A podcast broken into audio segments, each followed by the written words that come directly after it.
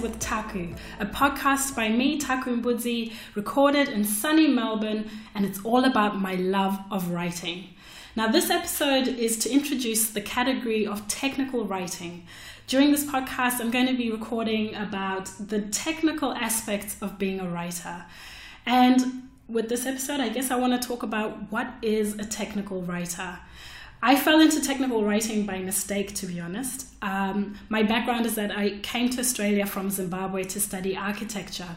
And long story short, I decided I didn't want to be an architect, but I still wanted to work within the industry. Uh, a few years ago, I applied for a job for a specification writer. Now, a specification is the document that has all the details um, for, let's say, a construction project.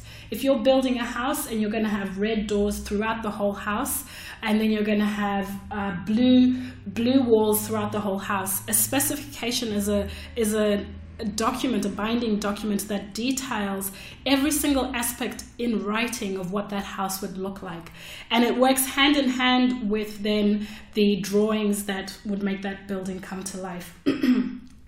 so, what happened was that I was now looking at working within the construction industry, but not necessarily architecture. And I knew about specifications, how to read them, how to write them, and I applied for this role. Now, when I did my resume, I put pictures and graphics and I made it look really good and, you know, had it two columns and and then I sent it off to this company, this big company that I, I honestly didn't think I'd get in. But I got an interview. And part of their feedback was your resume looked so good um, and how you laid it out looked really good. Uh, but sadly, no, we're not going to give you the job. So I didn't get the specification job. However, they sat on my resume for a little while, and then another opportunity came up for a technical writer. But what had happened was there was a mining company that was looking for somebody who could help them write, I think it was 400 procedures. So 400 different documents for a mining project. And this included procedures, policy documents, workflows, all of those engineering, construction, resource, mining documents that help projects run efficiently. Now, I'd never done any technical writing per se, but I was good with words and I also knew how to, I guess, speak between engineers and then um, put those terms, some of them into layman's terms. Um, so what happened was I ended up working for two years as a technical writer, and I had a manager who I would sit with, and we would go through, we'd interview engineers, we'd do research, and then would come up with our own documents for how we were going to run the project. Things like um, you know, working in confined spaces. If you're on a construction site or a project, there's a procedure and processes for that. There were, you know, procedures for working at heights. So, you know, what does it mean if somebody is working, you know, 500 meters, okay, not 500, but, you know, five meters from the ground? How does that work? And in essence, my role as a technical writer on that project was to make these documents look uniform, was to make them all tie into branding and the corporate brand for that company, was also to make sure the messaging was consistent and the language was consistent. Um, everything from you know the, the document headings, the fonts, the images, the logos, everything to make it look uniform and concise and also then make sure that these documents were, were usable. And and so I guess giving that that description of my role within that that space as a technical writer is is just a smidge of what is involved in that in that world. Um, technical writing as well uh, example i can give is let's say you buy a new phone and you open your phone and there's a little booklet in there that tells you how to use it and what to press and this and that whoever has put that together is a technical writer. Because what they've done is they've taken the technical aspects of using that product or using that service and they've written it in a way that is easy for you as the customer to to read it. And so technical writing in essence if i could sum it up it's taking information that's really quite technical or quite, um, you know, it would be hard to understand on a normal day, and then almost translating it and putting it across in a way that is easy to understand for, for everybody. um, a major thing with technical writing is that you always have to know your audience.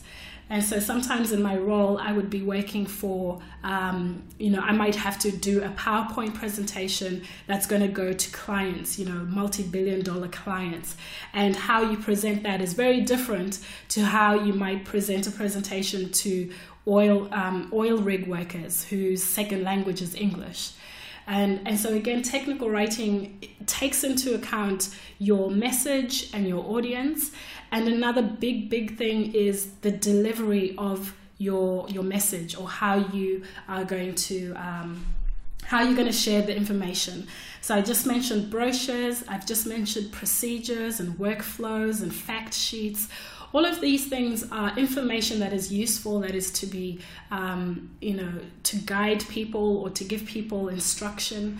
And some that sometimes one message won't work in a brochure, but if you make it a poster with lots of colors and you know workflows or balloons or animation, it changes how those messages are received. And so, as my role uh, as a technical writer in mining and oil and gas and other areas, part of that was also working out okay, what is the best way to present this message? And it's something that I really, really enjoyed and still enjoy because. Um, you know, sometimes, you know, you hear it death by PowerPoint. How many presentations have we sat through and there are 40 slides and half of them could just be a picture or a chart or, um, you know, a, a little video.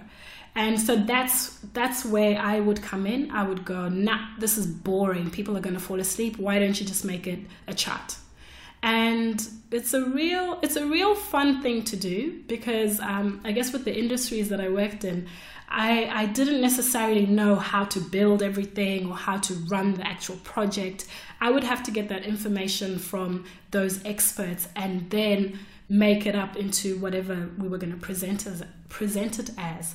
And the thing that I always said to them is that you know, if I can understand it, if you can make me understand how that gas is going to come from the ocean floor and out into my kitchen, if you can make me understand that, then I can put it together and put it in a diagram or a document or a fact sheet that anybody else can understand.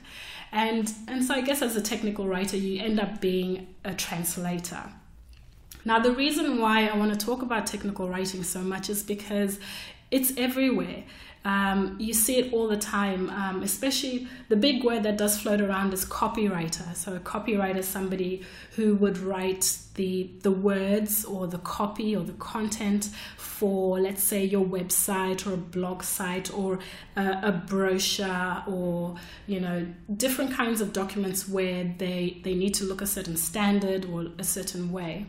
And um, I'm really, really passionate about words and how they come across. And in my role working in mining and all of these other areas, I've I've really learned a lot about the power of how you put words together, the power of listening. That is a big one. The power of um, being concise. which is kind of hard when you're podcasting and recording yourself talking about writing, but anyhow, um, I've just really learned so much about yeah, the impact words and charts and graphic design can make. The other thing with technical design is that um, you're always thinking about okay well in my in my world i guess i'm always thinking about how can i represent this information visually because you know a lot of things uh, are easier to understand sometimes visually um, and that's where I love then playing with different software like you know Adobe products, Illustrator, Photoshop, um, and InDesign because you start to play around with layouts and things like that. And so, with the technical writing aspect of my podcast, I'm going to be talking about those kinds of things, you know, the kinds of software that have changed my life, um, things that annoy me about people within the office writing. Um, for example, people who send emails in all capitals, um, you know, things like that, which might seem a bit petty, but when you look at how it affects, um, you know, how it can affect the the way clients perceive your brand or your company. Um, things like if your logo is squashed or it's too small or it's not proportionate, you know, it's it's really small things, but they do impact how how your your business or your services can be can be perceived. Um, I will have different topics within this area of technical writing, but I guess I just wanted to give you just, um, I guess, an intro into what that's going to encompass. It is going to be more technical. It's going to be things like fonts, talking about tips and tricks. It's amazing what Word can do in Excel. Things like building blocks within within Word, macros. And I guess I'll end on this note because I just found that uh, when I was working in mining, especially, I was working on this project and I used to have to make reports or write reports. So, weekly reports, daily reports, monthly reports. And what would happen is we had different sites, and then the supervisors and different people working all across these different sites would send me all this information, and then I'd have to compile it into one report that would look all swish and sexy, and then would send it off to you know the higher management or the client. And the one thing that I can say about technical writing, um, the the way that it can change lives sounds melodramatic, but it's true.